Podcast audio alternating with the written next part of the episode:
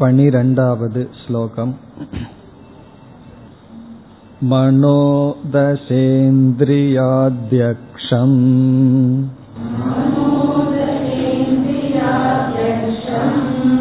हृत्पद्मे गोलके स्थितम्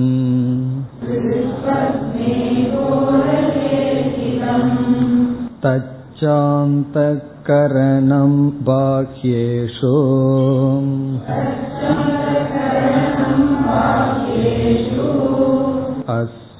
अस्वातन्त्र्यात् विनेन्द्रियैः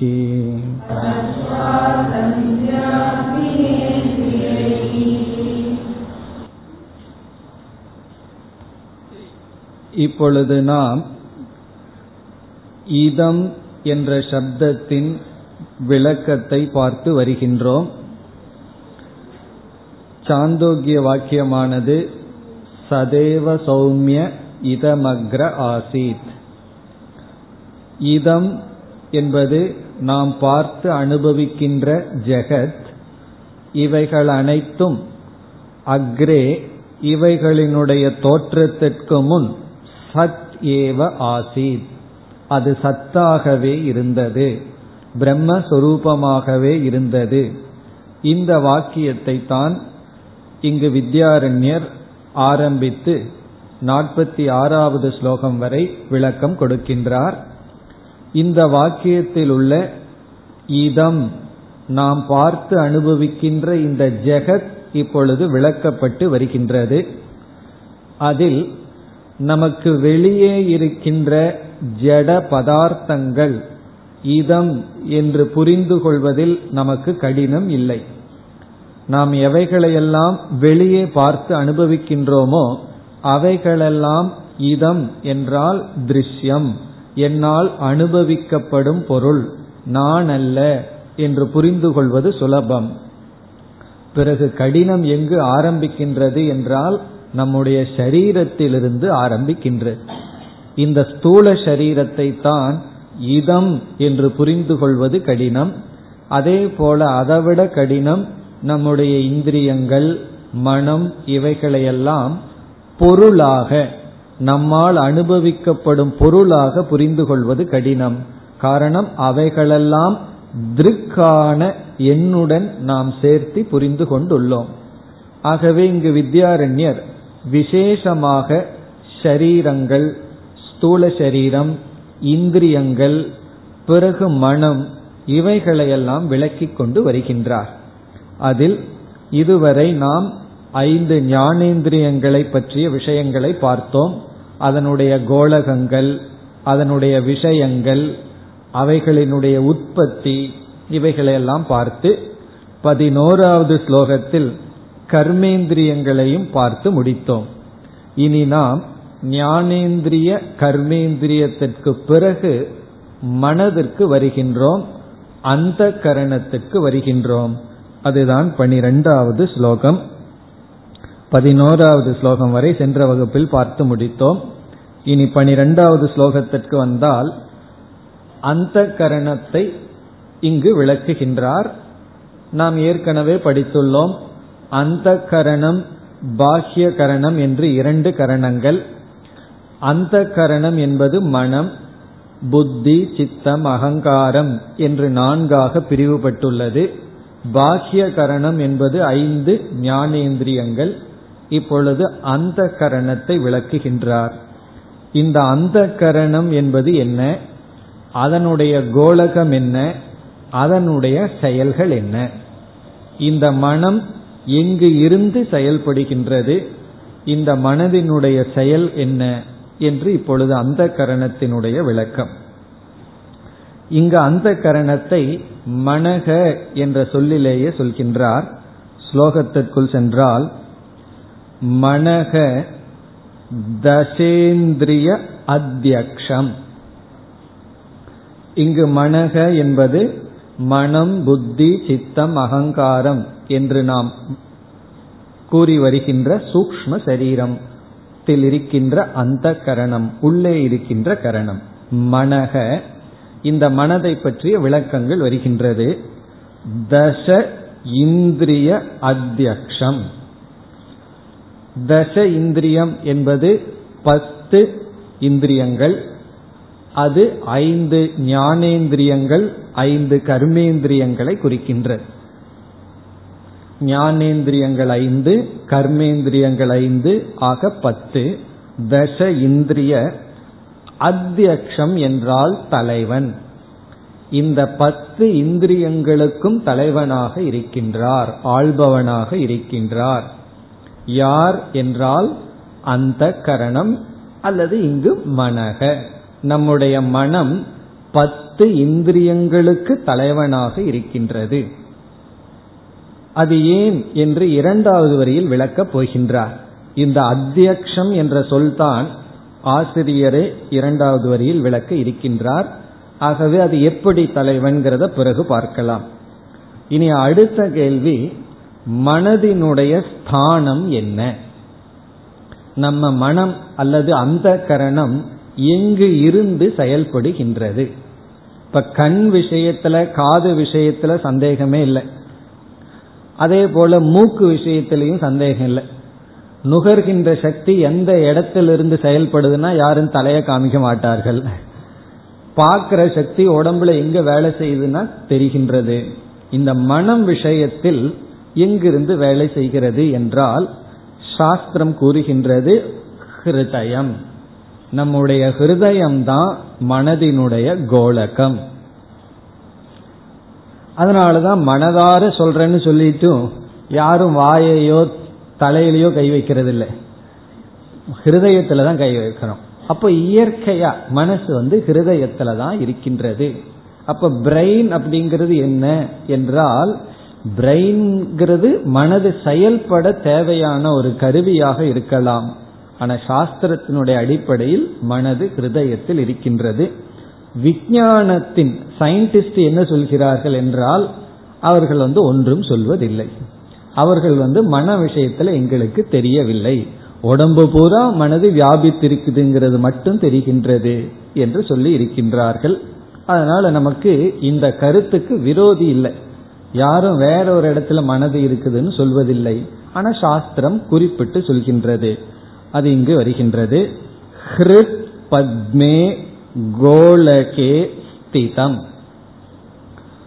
ஹிருத் பத்மே. பத்மம் என்பது தாமரை.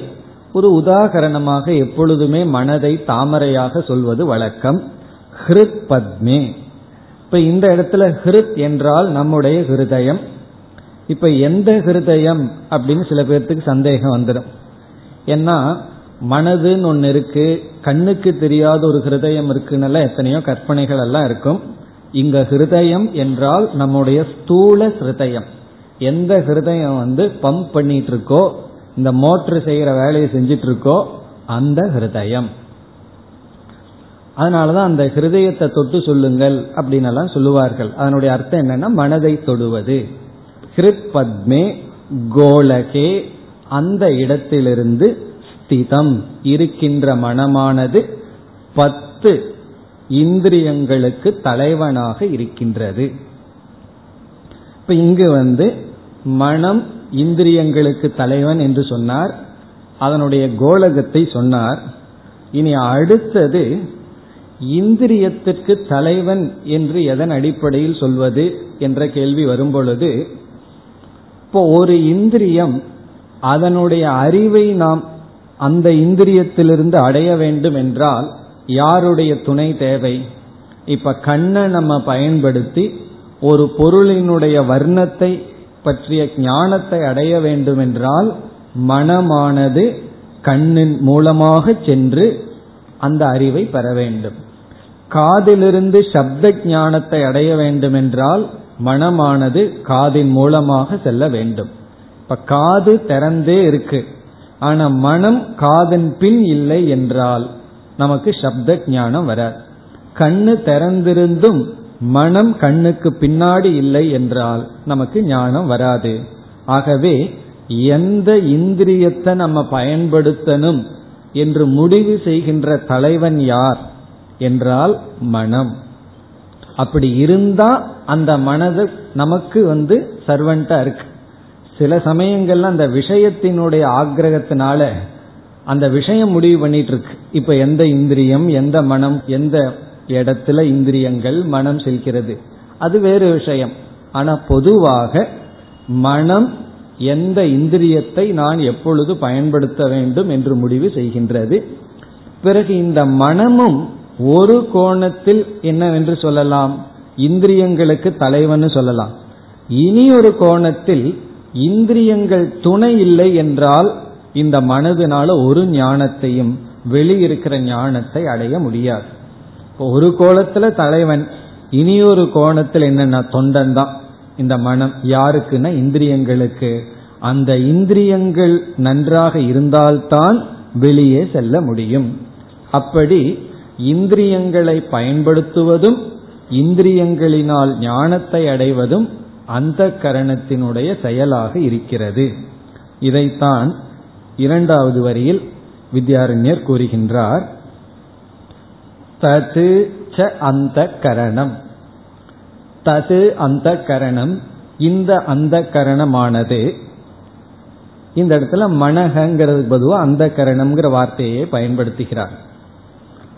தது அந்த கரணம் இந்த மனமானது பாஹ்யேஷு அஸ்வாதந்திரியாத் வினா இந்திரியைகி இதை கொஞ்சம் கவனமாக நாம் படிக்க வேண்டும்.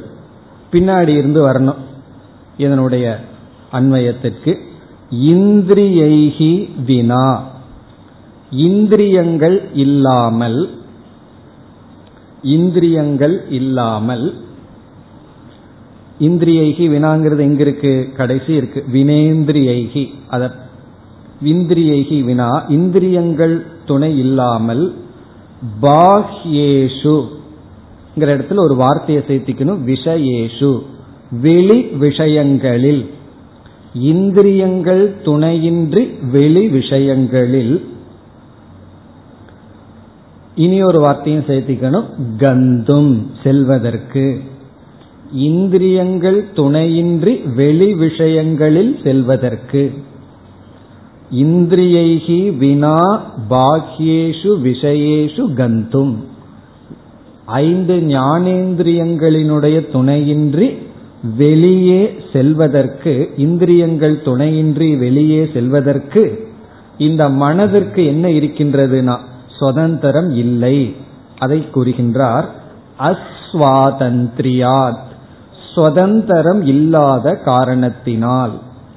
அஸ்வாதந்திரியாத்னா சுதந்திரம் இல்லாத காரணத்தினால். அதாவது போக முடியாது. இந்திரியங்களினுடைய துணையின்றி வெளியே மனது போக முடியாது.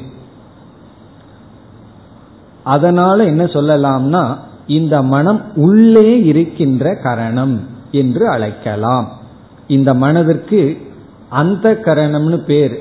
காரணம் என்னன்னா வெளியே செல்ல முடியாது. இந்திரியங்கள் துணையின்றி வெளியே செல்ல முடியாது. தது அந்த கரணம் பவதி. அல்லது அந்த கரணம் இத்தியுச்சதே. ஆகவே இந்த மனம் அந்த கரணம் என்று சொல்லப்படுகிறது. இந்திரியங்கள் துணையின்றி வெளி விஷயங்களுக்கு சுதந்திரமாக செல்ல முடியாத காரணத்தினால் இந்த மனம் அந்த கரணம் என்று சொல்லப்படுகிறது. அப்ப இந்த அந்த கரணத்துக்கு ரெண்டு தன்மை இருக்கு. அத்தியக்ஷணமாகவும் இருக்கு. காரணம் என்னன்னா இந்த அந்த கரணம் வெளியே போனாதான் இந்திரியங்கள் மூலமா நமக்கு ஞானம் கிடைக்கும். வெறும் இந்திரியங்கள் மட்டும் இருந்து அந்த கரணம் இல்லை என்றால் நமக்கு எந்த ஞானமும் வராது. ஆகவே எந்த இந்திரியம் எப்ப ஞானத்தை கொடுக்க வேண்டும்னு முடிவு பண்றது நம்முடைய மனம். ஆகவே மனம் வந்து பத்து இந்திரியங்களினுடைய தலைவன். அதே சமயத்துல இந்த மனதிற்கு ஏன் அந்த கரணம்னு பெயர் என்றால் இது வந்து பாஹ்ய கரணத்திற்குள் சென்றால் செல்ல வேண்டுமென்றால் அவைகளினுடைய துணை கொண்டுதான் சென்று ஞானத்தை நமக்கு கொடுக்க முடியும். அப்ப இரண்டாவது வரியில அத்தியக்ஷங்கிறதனுடைய அர்த்தத்தை மறைமுகமாக கோடிட்டு காட்டி இருக்கின்றார் நேரடியாக சொல்லவில்லை மறைமுகமாக சொல்லியிருக்கார். பிறகு நேரடியா என்ன கருத்தை சொல்றாருன்னா ஏன் அந்த கரணம்ங்கிற பெயர்? காரணம் பாக்கிய இந்திரியங்கள் துணையின்றி இது வெளியே செல்ல முடியாது. அதாவது புதிய ஞானத்திற்கு அர்த்தம். பழைய ஞானத்திற்கு வெளியே செல்ல வேண்டாம். ஏற்கனவே இந்திரியங்கள் வழியா விஷயங்களை போட்டு வச்சிருக்கிறோமே அத அந்த கரணமானது அசை போட்டு கொண்டிருக்கலாம். புதிய ஒரு ஞானத்தை அடைய வேண்டும் என்றால் அந்த புதிய ஞானத்துக்கு இந்திரியங்கள் துணை தேவை. இந்திரியங்கள் துணை கொண்டுதான் புதிய ஞானம் இந்த மனம் அடையும். இனி அடுத்த ஸ்லோகத்தில் மேலும் மனதை பற்றி ஒரு கருத்துக்களை விளக்குகின்றார். இந்த மனதிற்கு பல குணங்கள் இருக்கின்றது. இதனுடைய செயல் என்ன? என்னதான் இந்த மனது செய்து கொண்டு இருக்கின்றது. அதை இவர் சொல்ல வேண்டியது இல்லை. நமக்கெல்லாம் தெரியும். நம்ம மனசு நம்ம என்ன செய்து கொண்டு இருக்கிறதுன்னு இருந்தாலும் இந்த மனதை பற்றி சற்று விளக்கம் வருகின்றது பதிமூன்றாவது ஸ்லோகம் அக்ஷேஸ்வர்த்தாபி தேஷ்வேதத்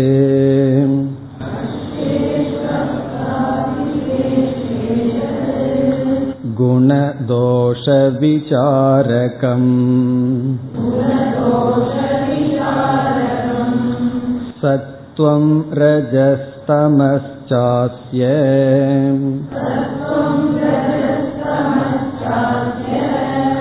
गुणा विक्रियते हितैः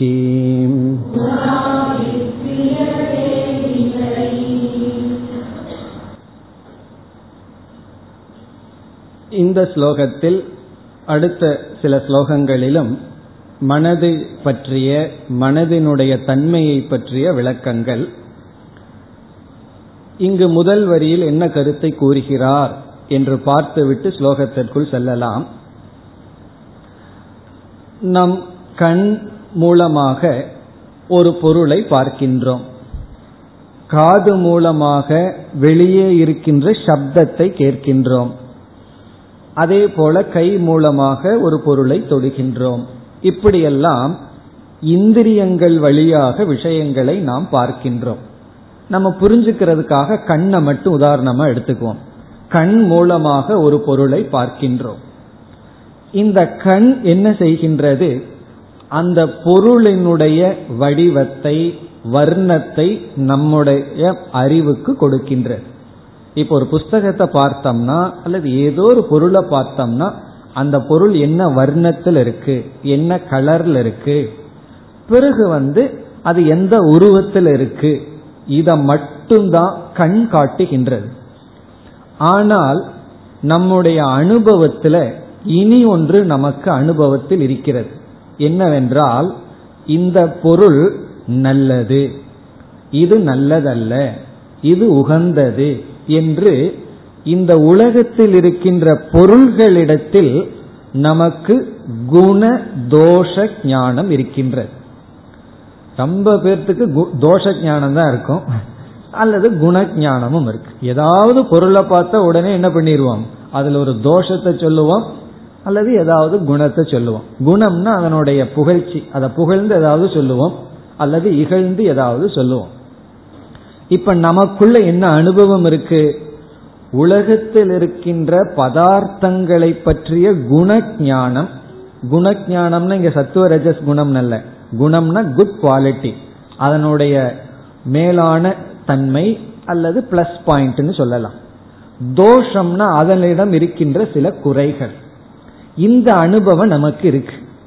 இப்போ ஒரு கேள்வி என்னன்னா கண்ணு வந்து எந்த பொருளையும் குணம் தோஷத்தை எல்லாம் கண்ணு காட்டுவதே கிடையாது.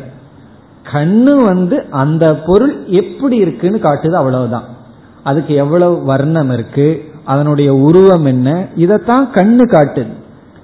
சப்தம் வந்து மற்றவங்க யாரோ ஒருத்தர் பேசுகிறார்கள் நம்மைய பற்றி ஏதோ பேசுகிறார்கள்.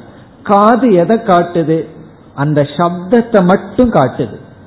வேற ஒன்னும் காது காட்டுவதில்லை. அதே போல மூக்கு வந்து என்ன வாசனைங்கிறத காட்டுகின்றது. நாக்கு வந்து என்ன சுவைங்கிறது காட்டுகின்றது. ஆனால் இந்த இந்திரியங்கள் ஐந்து பாஹ்ய ஞானேந்திரியங்களிலிருந்து என்ன அறிவு வருதோ அதற்கு மேல நம்ம கிட்ட ஒரு அறிவு வேற இருக்கு. அது என்ன அறிவுனா இது வந்து குணத்துடன் கூடியது. இது வந்து தோஷத்துடன் கூடியதுன்னு சொல்லி செய்யறோம். இப்போ ஒரு கேள்வி இந்த வேலையை செய்யறது யாரு? யார் இந்த வேலையை செய்கிறார்கள்? இந்திரியம் வேலையை செய்வதில்லை. அந்த வேலையை செய்யறது தான் மனம் என்று அறிமுகப்படுத்துகின்றார். இந்த குணதோஷத்தை விசாரம் என்ற வேலையை செய்யறது தான் மனம். இந்திரியங்கள் வந்து குணதோஷத்தை சொல்வதில்லை. கண்ணு வந்து பார்க்குதுன்னா அது பார்க்குது அவ்வளவுதான். அதுல குறை கூறுற வேலையெல்லாம் பண்றது யாருன்னா? நம்மளுடைய மனம். அப்படி காதுல விஷயத்தை கேட்கிறோம். கேட்ட உடனே அந்த வார்த்தைகள்ல குறைய சொல்றதும் நிறைய சொல்வதெல்லாம் நம்மளுடைய மனது தான் செய்கின்றது. அப்போ மனது என்ன வேலையை செய்கிறது அப்படிங்கறது நம்ம எப்படி போறோம்னா இந்திரியங்கள் கொடுக்கின்ற அறிவுக்கு அப்பாற்பட்ட சில அறிவுகள் நமக்கு வருது. அதே விஷயத்துல பார்க்கப்பட்ட விஷயத்திலேயே சில வருது. அதுக்கு கரணம் தேவை. அந்த கரணம் வந்து அந்த கரணம் தான் இது நம்முடைய மனதுதான். அந்த மனது தான் இந்த வேலையை செய்கின்றது. அப்ப இந்த மனதிடமிருந்து ஃப்ரீடம் அடைஞ்சிட்டோம்னு வச்சுக்குவோமே. மனது இந்த வேலையை செய்யலினா நம்ம உலகத்துல எந்த குறையும் தெரியாது. எந்த நிறையும் தெரியாது. ரொம்ப சந்தோஷமான நிகழ்ச்சி தான் அது நமக்கு பார்க்கறதெல்லாம் ஏன் குறையா தெரியுது? அது மட்டுமல்ல பண்டிதனுக்கு என்ன லட்சணம் சொல்கிறார்கள் தெரியுமோ? பண்டித லட்சணம் தோஷ தரிசனம் பண்டித லட்சணம். பண்டிதனுக்கு லட்சணமே தோஷத்தை பார்க்கறதா? ப்ரூஃப் ரீடிங் மைண்டுன்னு சொல்றது. ப்ரூஃப் ரீடிங் பார்க்கும்போது எது நல்லா இருக்கோ அதை பார்க்கக்கூடாது. அது நமக்கு முக்கியம் இல்லை. எங்க தோஷம் இருக்கோ அதை நம்ம பார்க்கணும். இந்த வேலையை பண்றது நம்முடைய மனம். அதனாலதான் என்ன சொன்னார்கள்? மனையேவ மனுஷியானாம் காரணம் பந்த மோக்ஷ யோகோ நம்முடைய பந்தத்துக்கும் மோக்ஷத்துக்கும் காரணம் நம்முடைய மனம். நம்முடைய இந்திரியங்கள் அல்ல. அது பாவம் இருக்கிறத காட்டிட்டு இருக்கு அதை வச்சுட்டு இந்த மனது என்ன பண்ணுது தெரியுமோ? இல்லாததையெல்லாம் காட்டுகின்றது. கண்ணு வந்து இருக்கிறத காட்டுது. மனசு அங்கு இல்லாததை காட்டுது. தோஷத்தை ஏற்றி வைக்கிறது. குணத்தை ஏற்றி வைக்கிறது. குணத்தை ஏற்றி வைக்கிறதும் ஒரு தோஷம்தான். கொஞ்ச நேரம் புகழ்ந்துட்டு இருக்கிறது அதுக்கப்புறம் ரகல பண்ணிட்டு இருக்கிறது தோஷத்தை கூறிட்டு இருக்கிறது அப்படித்தானே? முதல்ல ஒரு பொருளை வந்து அதுதான் லட்சியமா அதனுடைய குணத்தை பார்த்து அடைவோம். பிறகு அந்த பொருள் இருக்கிற தோஷம் தெரிய ஆரம்பிச்சிடும் மனசு அதை சொல்ல ஆரம்பிக்கும். இந்த வேலையெல்லாம் பண்ணிட்டு இருக்கிறது மனம் என்று முதல் வரியில சொல்றார். பிறகு அடுத்த பகுதியில் என்ன சொல்றார்?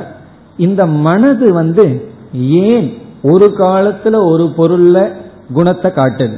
பிறகு அதே மனது கொஞ்ச நாளைக்கு பிறகு தோஷத்தை சொல்ல ஆரம்பிச்சிருது.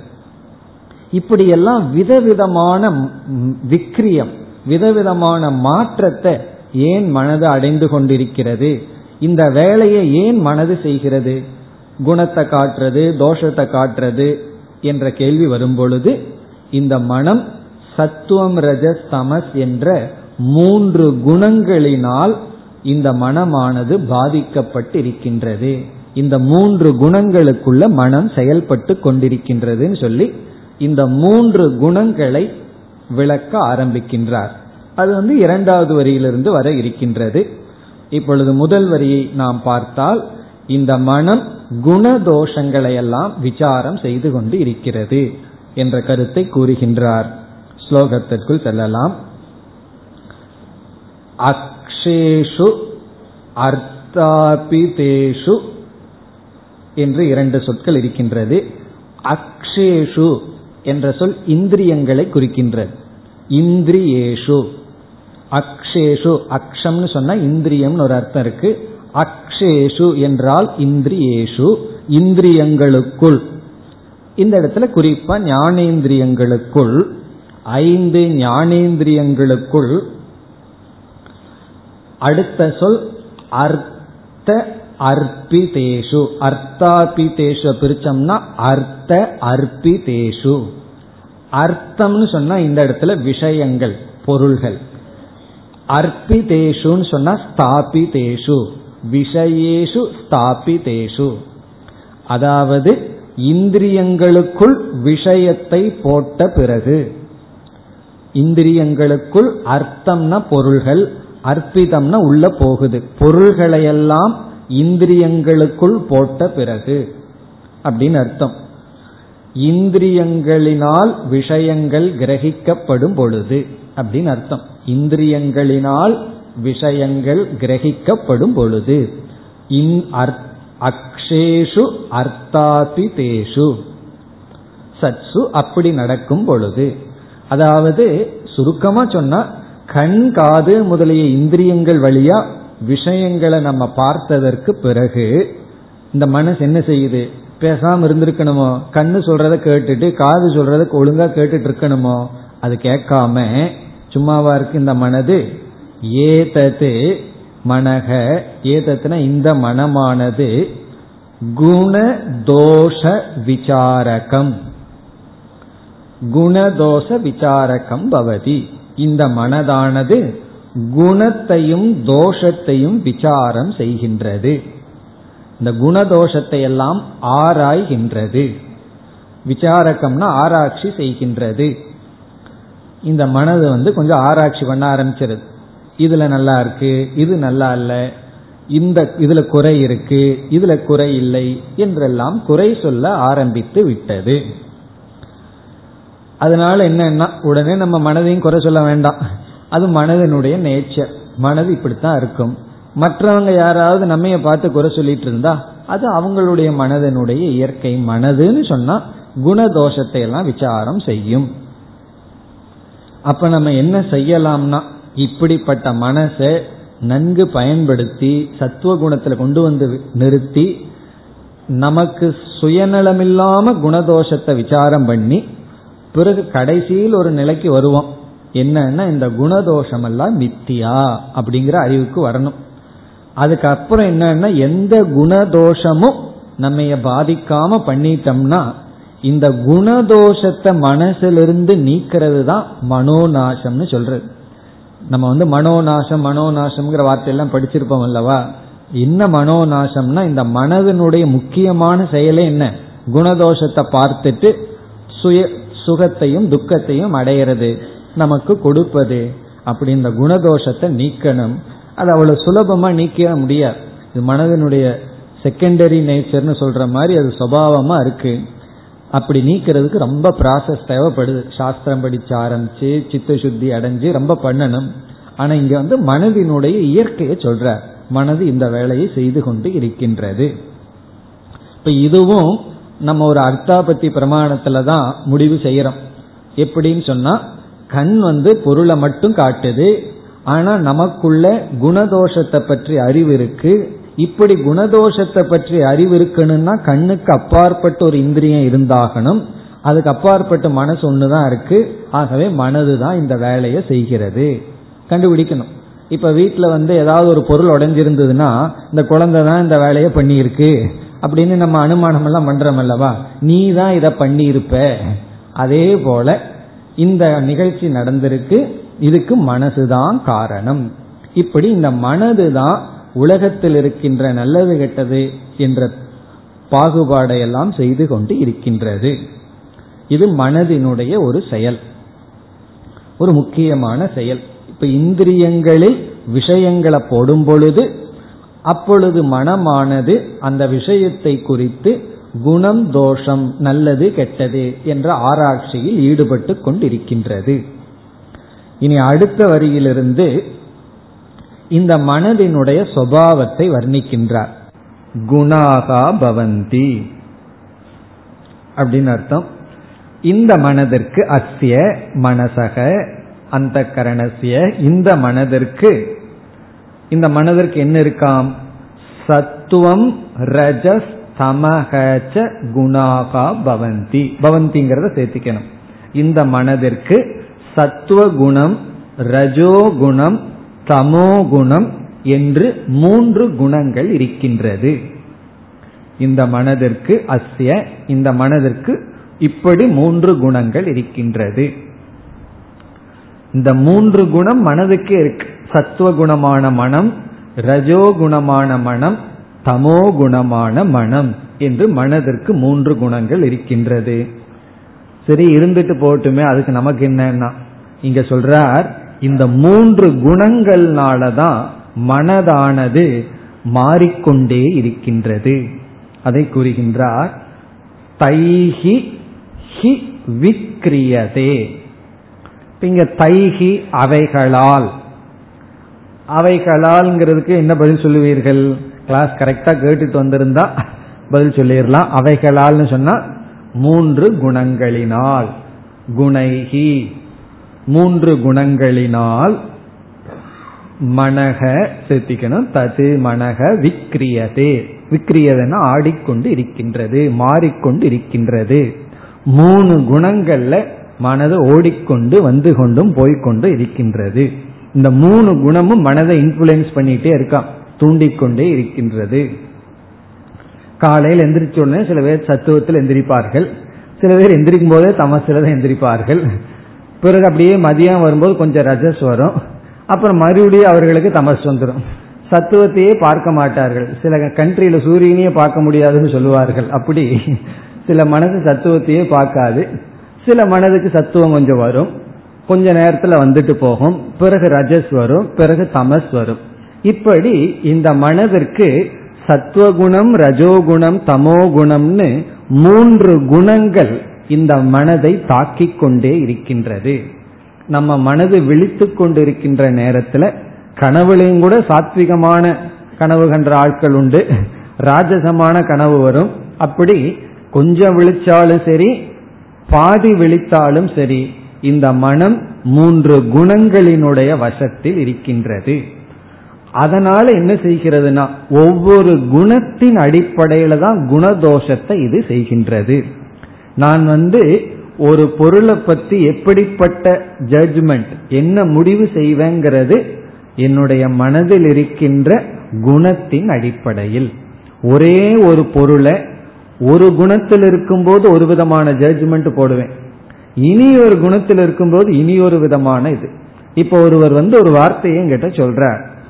அந்த வார்த்தைக்கு காது வந்து அந்த சப்தத்தை மட்டும் உள்ள தள்ளி இருக்கு நான் எப்படிப்பட்ட குணம் அல்லது தோஷம் ஆரோப்பம் செய்வேங்கிறது அவரு கையிலையும் கிடையாது நம்ம கையிலையும் கிடையாது. அந்த நேரத்துல மனசு எப்படிப்பட்ட குணத்தின் அடிப்படையில் இருக்கு. சத்துவ குணத்தில் இருந்தால் அதுக்கு தகுந்த மாதிரி இன்டர்பிரிட்டேஷன் இருக்கும். ரஜஸ்ல இருந்து அதற்கு தகுந்த மாதிரி தமஸ்ல இருந்து அதற்கு தகுந்த மாதிரி. அதனாலதான் ஒரு மனிதன் மட்டும் எந்த நேரத்துல எப்படி ரியாக்ட் பண்ணுவார்னு சொல்லவே முடியாது. மற்ற மிருகங்கள் எல்லாம் ரொம்ப தெரியும். இந்த நேரத்துல அது எல்லா நேரத்துல இது இப்படித்தான் இருக்கும். ஆனா மனிதனோட மட்டும் தெரியாது. அதனாலதான் என்ன சொல்வார்கள்? அவருக்கு இப்ப மூடு எப்படி இருக்கோ தெரியலன்னு சொல்லி கவனமா போவார்கள். காரணம் என்ன? எந்த குணத்தினுடைய விக்ரியா எந்த நேரத்தில் இருக்குன்னு நமக்கு தெரிவதில்லை. தெரிஞ்சுக்கணும்னு ஆசையா இருக்கேன்னா எனக்கு வந்து எந்த நேரத்துல எந்த குணத்தினுடைய அடிப்படையில் இருக்குன்னு தெரிந்து கொள்ள வேண்டும்னு ஆசையாக இருக்கிறதே என்றால் உடனே அடுத்த ரெண்டு ஸ்லோகத்துல சொல்றார் சத்துவ குணத்துல மனசு இருந்தா எப்படியெல்லாம் இருக்கும். ரஜோ குணத்துல மனசு இருக்கும் பொழுது என்னென்ன உணர்வுகள் இருக்கும்? தமோ குணத்தில் இருக்கும் பொழுது எப்படி இருக்கும் என்று சுருக்கமாக ஒவ்வொரு குணத்தினுடைய தூண்டுதலில் மனம் எப்படி இருக்கும் என்று இங்கு காட்டுகின்றார். கீதையில பகவான் பதினான்காவது அத்தியாயத்துல ஒவ்வொரு குணத்துக்கு லட்சணத்தை சொன்னார் ஃபர்ஸ்ட் சொல்லி சத்துவ குணத்தினுடைய லட்சணம் என்ன ரஜஸ்னுடைய லட்சணம் என்ன தமஸ்னுடைய லட்சணம் என்னன்னு சொல்லி பிறகு வந்து அவைகள் எப்படியெல்லாம் நம்ம பந்தப்படுத்துகிறதுன்னு சொல்லி பந்தன பிரகாரத்தை சொல்லி பிறகு இண்டிகேஷன் வேற சொன்னார் சொல்லி இருக்கின்றார். அதாவது எந்த குணத்தின் வசத்துல நம்ம இருக்கோம்னு கண்டுபிடிக்கிறதுக்கு சில குழுவெல்லாம் அங்க கொடுக்கின்றார். இப்ப இதெல்லாம் உனக்கு இருந்ததுன்னா சிம்டம்ஸ் டாக்டர் கண்டுபிடிக்கிறது போல இதெல்லாம் உனக்கு இருந்ததுன்னா நீ இந்த குணத்தில் வசத்தில் இருக்கின்றாய். பிறகு குணத்தினுடைய அடிப்படையில என்னென்ன பலன் வரும் என்று இந்த குணத்தை பற்றி முழு அத்தியாயம் அங்கு விசாரம் செய்யப்பட்டிருக்கிறது. அதை நம்ம தெரிஞ்சுக்கணும்னா பதினான்காவது அத்தியாயத்துல போய் பார்த்தோம்னா நமக்கு அங்கு நன்கு விளங்கும். இனி அடுத்த இரண்டு ஸ்லோகங்களில் இங்கு வித்யாரண்யர் என்ன செய்கின்றார்?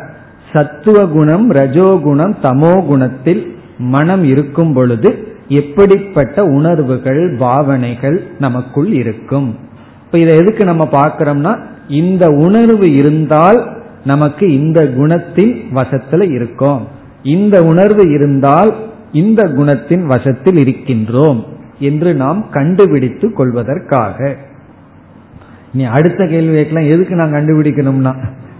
அது கண்டுபிடிச்சோம்னா தான் நம்ம டிராவல் பண்ண முடியும். தமோ குணத்தில் இருந்தோம்னா அடுத்தது கொஞ்சம் ரஜஸ் எடுத்துக்கணும். ரஜஸ்ல இருந்தோம்னா அதுக்கு என்ன உபாயம் இருக்கோ அதை பின்பற்றி சத்துவத்துக்கு வர முடியும். பிறகு அதற்கு இனி ஒரு உபாயம் இருக்கு. அந்த உபாயத்தை பயன்படுத்திட்டோம்னா குணாதீதக சத்துவத்திலிருந்தும் நம்ம கடந்து செல்கின்றோம். அப்படி நம்மளுடைய ஆன்மீக பயணத்துக்கு எந்த இடத்துல இருக்கோம்னு தெரிய வேண்டும் அல்லவா? அதற்காகத்தான் இங்கு சொல்லப்படுகின்றது. இனி அடுத்த ஸ்லோகத்திற்கு செல்லலாம் பதினான்கு वैराग्यं क्षान्तिरौर्धार्यम्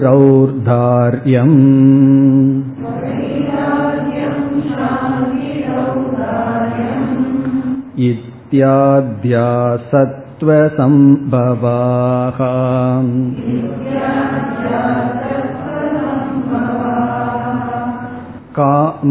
कामक्रोधौ लोभयत्नौ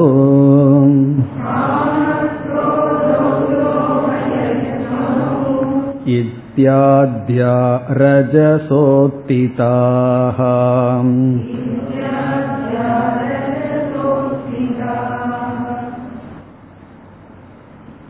நம்முடைய மனம் சத்துவ குணத்தின் தூண்டுதலில் இருந்தால் எப்படிப்பட்ட சில உணர்வுகளுடன் இருப்போம்.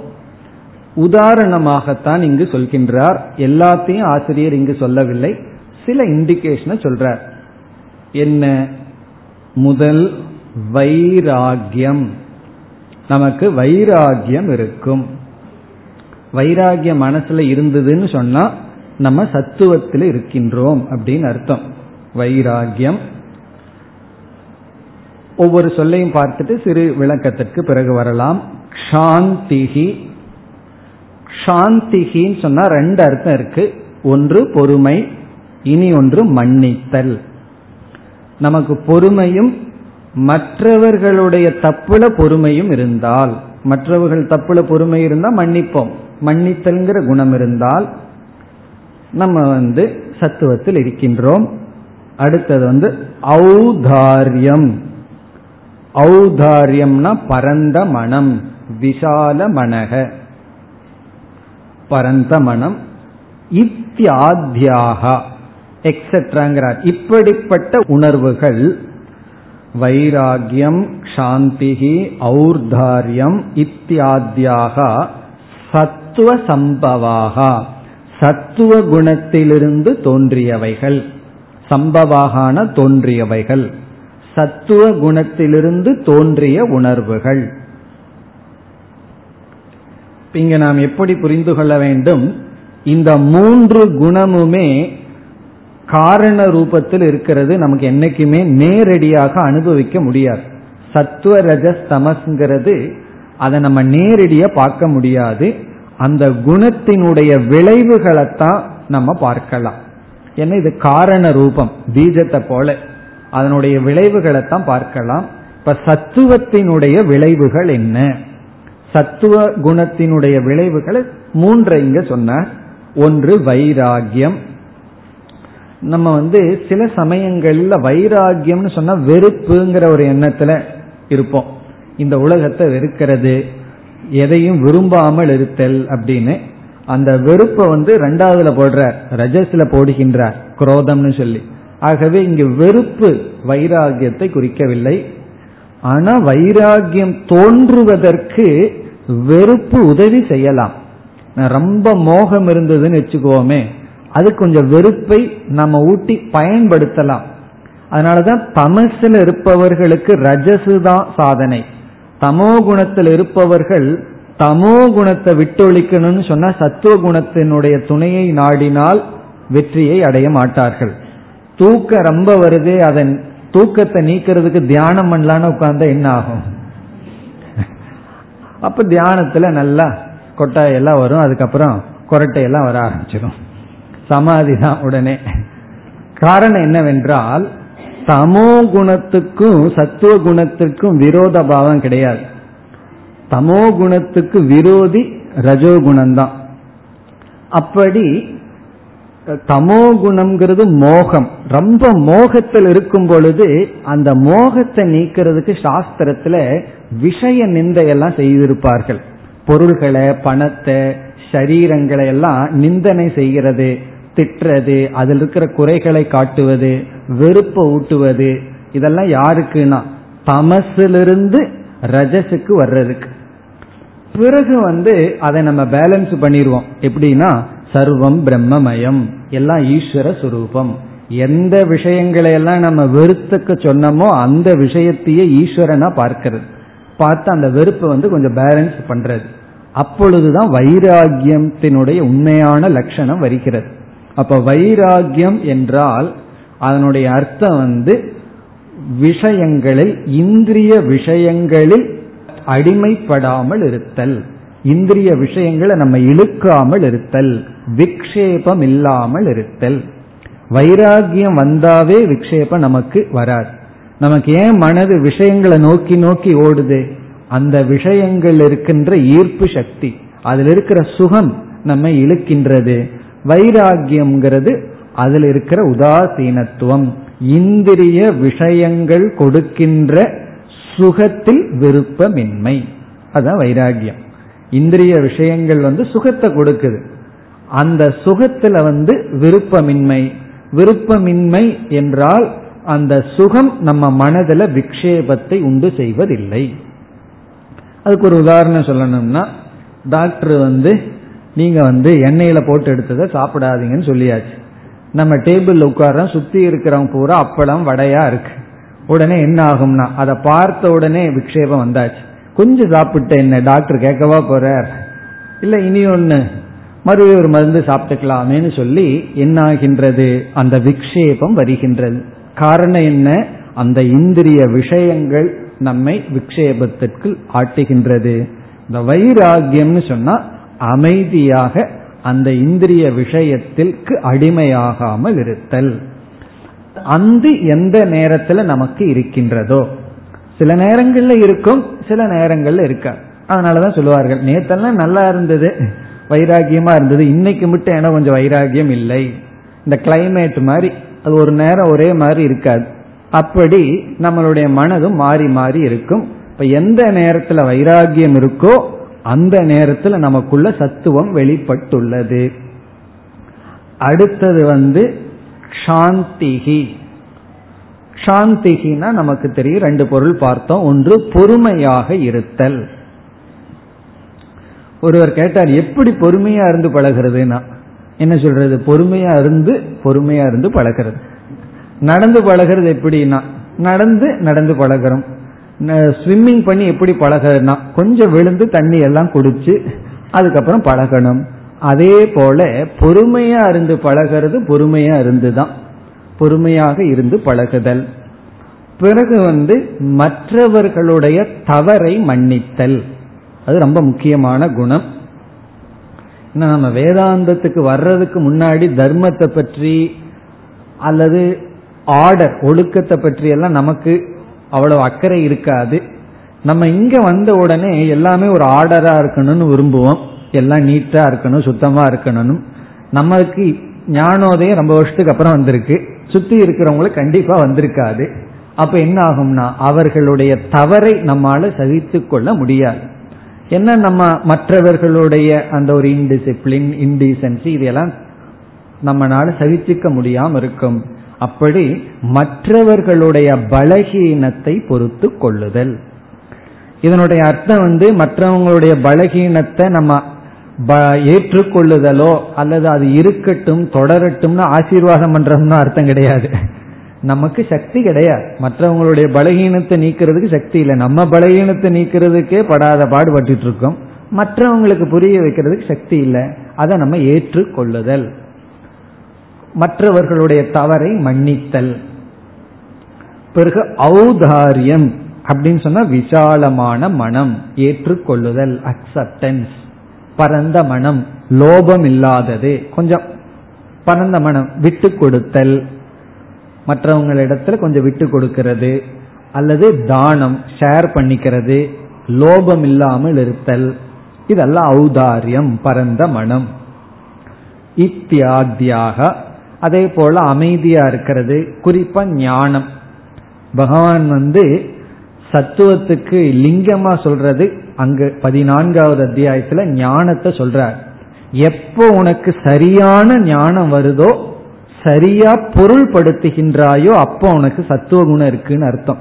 இப்போ ஒரு சூழ்நிலைகள் இருக்கு மற்றவங்களுடைய சொற்கள் சூழ்நிலைகள் அதை கரெக்டா நீ பொருள்படுத்தினால் ரைட் ஜட்ஜ்மெண்ட் எப்போ மனசுக்கு வருதோ அப்ப சத்துவ குணத்தில் இருக்கேன்னு அர்த்தங்கிற.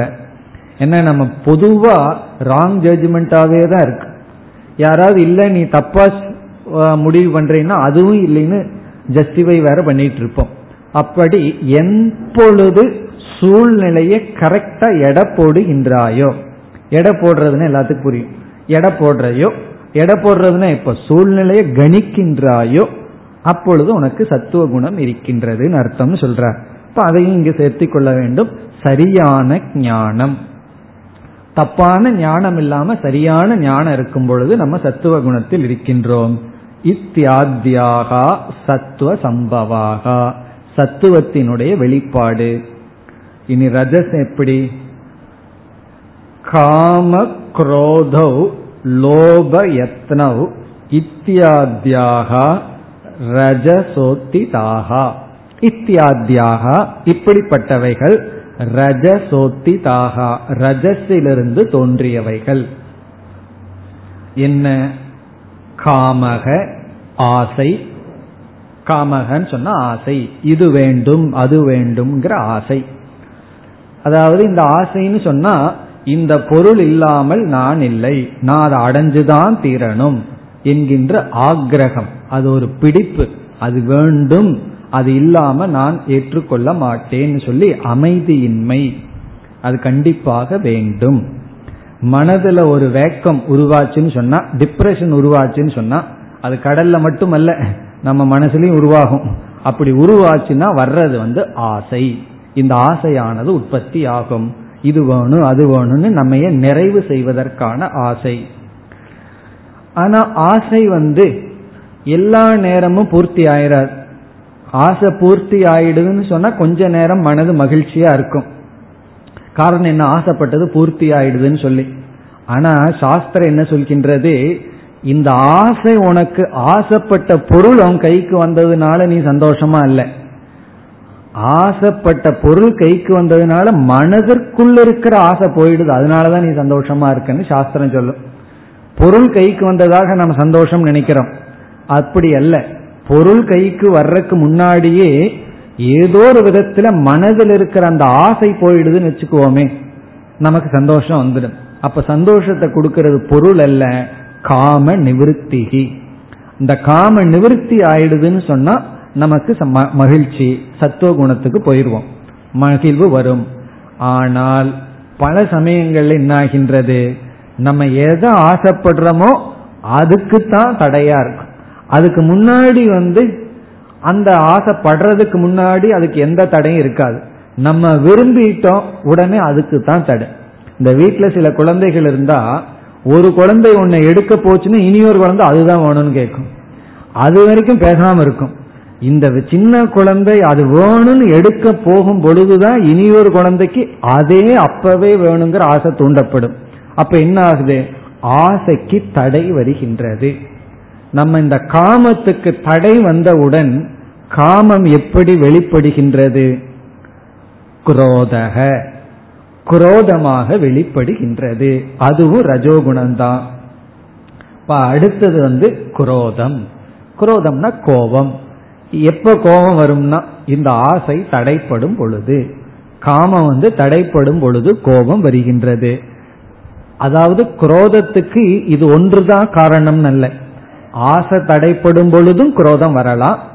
அல்லது எதிர்பார்ப்புகள் நடக்காத பொழுது நமக்கு அவமானம் வரும் பொழுது ஏற்றுக்கொள்ளாத பொழுது இனி ஒருவரை மன்னிக்காத பொழுது குரோதங்கள் எல்லாம் வரும்.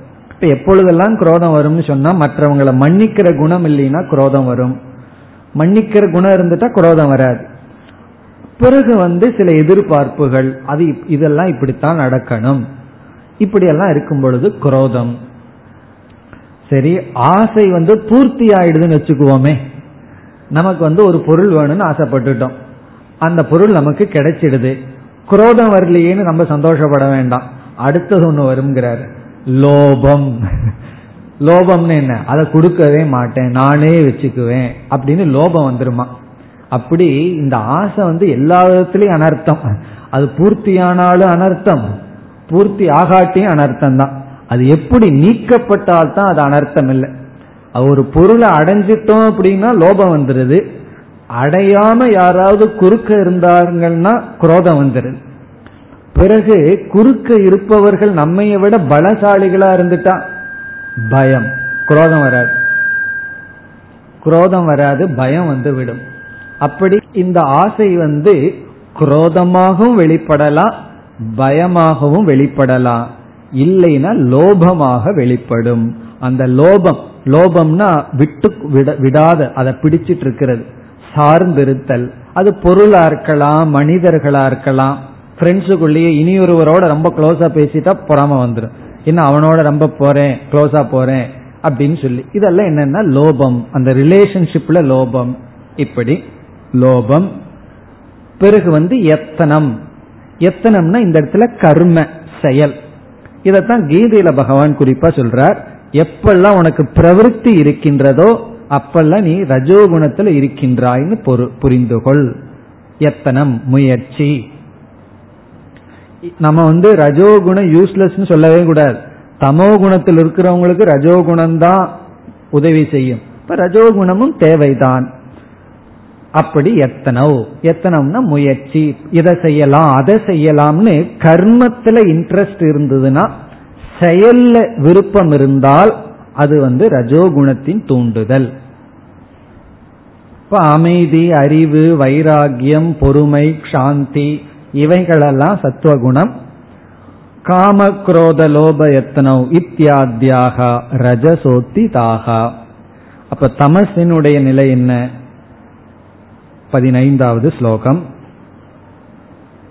ஆலஸ்யம் பிராந்தி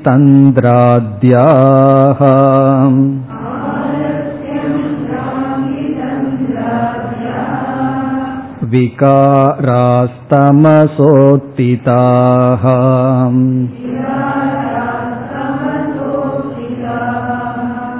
सात्विकै पुण्यनिष्पत्तिः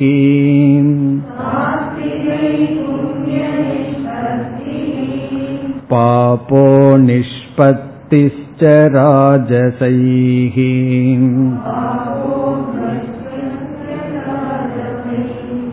पापोत्पत्तिश्च राजसैः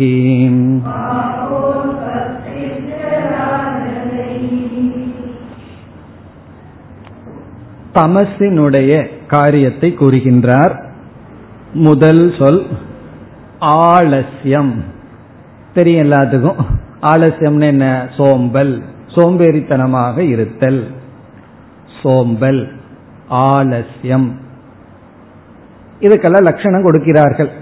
இந்த கீதையில பதினாலாவது அத்தியாயத்தில் விளக்காசிரியர்களுக்கெல்லாம் ஒவ்வொன்றும் ரொம்ப அழகா லட்சணம் கொடுப்பார்கள். இந்த ஆலசியத்துக்கு அவர்கள் கொடுக்கிற லட்சணம் வந்து கர்த்தவிய விஷயே. அதாவது செய்ய வேண்டிய விஷயத்துல. சோம்பல்லாம் சும்மா இருக்கும்போது சும்மா இருந்தா பரவாயில்ல. ஒரு வேலை இல்லாம இருக்கும்போது பேசாம இருந்தா பரவாயில்ல. ஆனா முக்கியமா செய்தாக வேண்டிய ஒரு காரியம் இருக்கு. கர்த்தவியம்னா அந்த நேரத்துல செய்துதான் ஆகணும். அப்படின்னு கர்த்தவிய விஷயே நம்ம வந்து அப்பிரவருத்திகி சும்மா இருக்கிறது.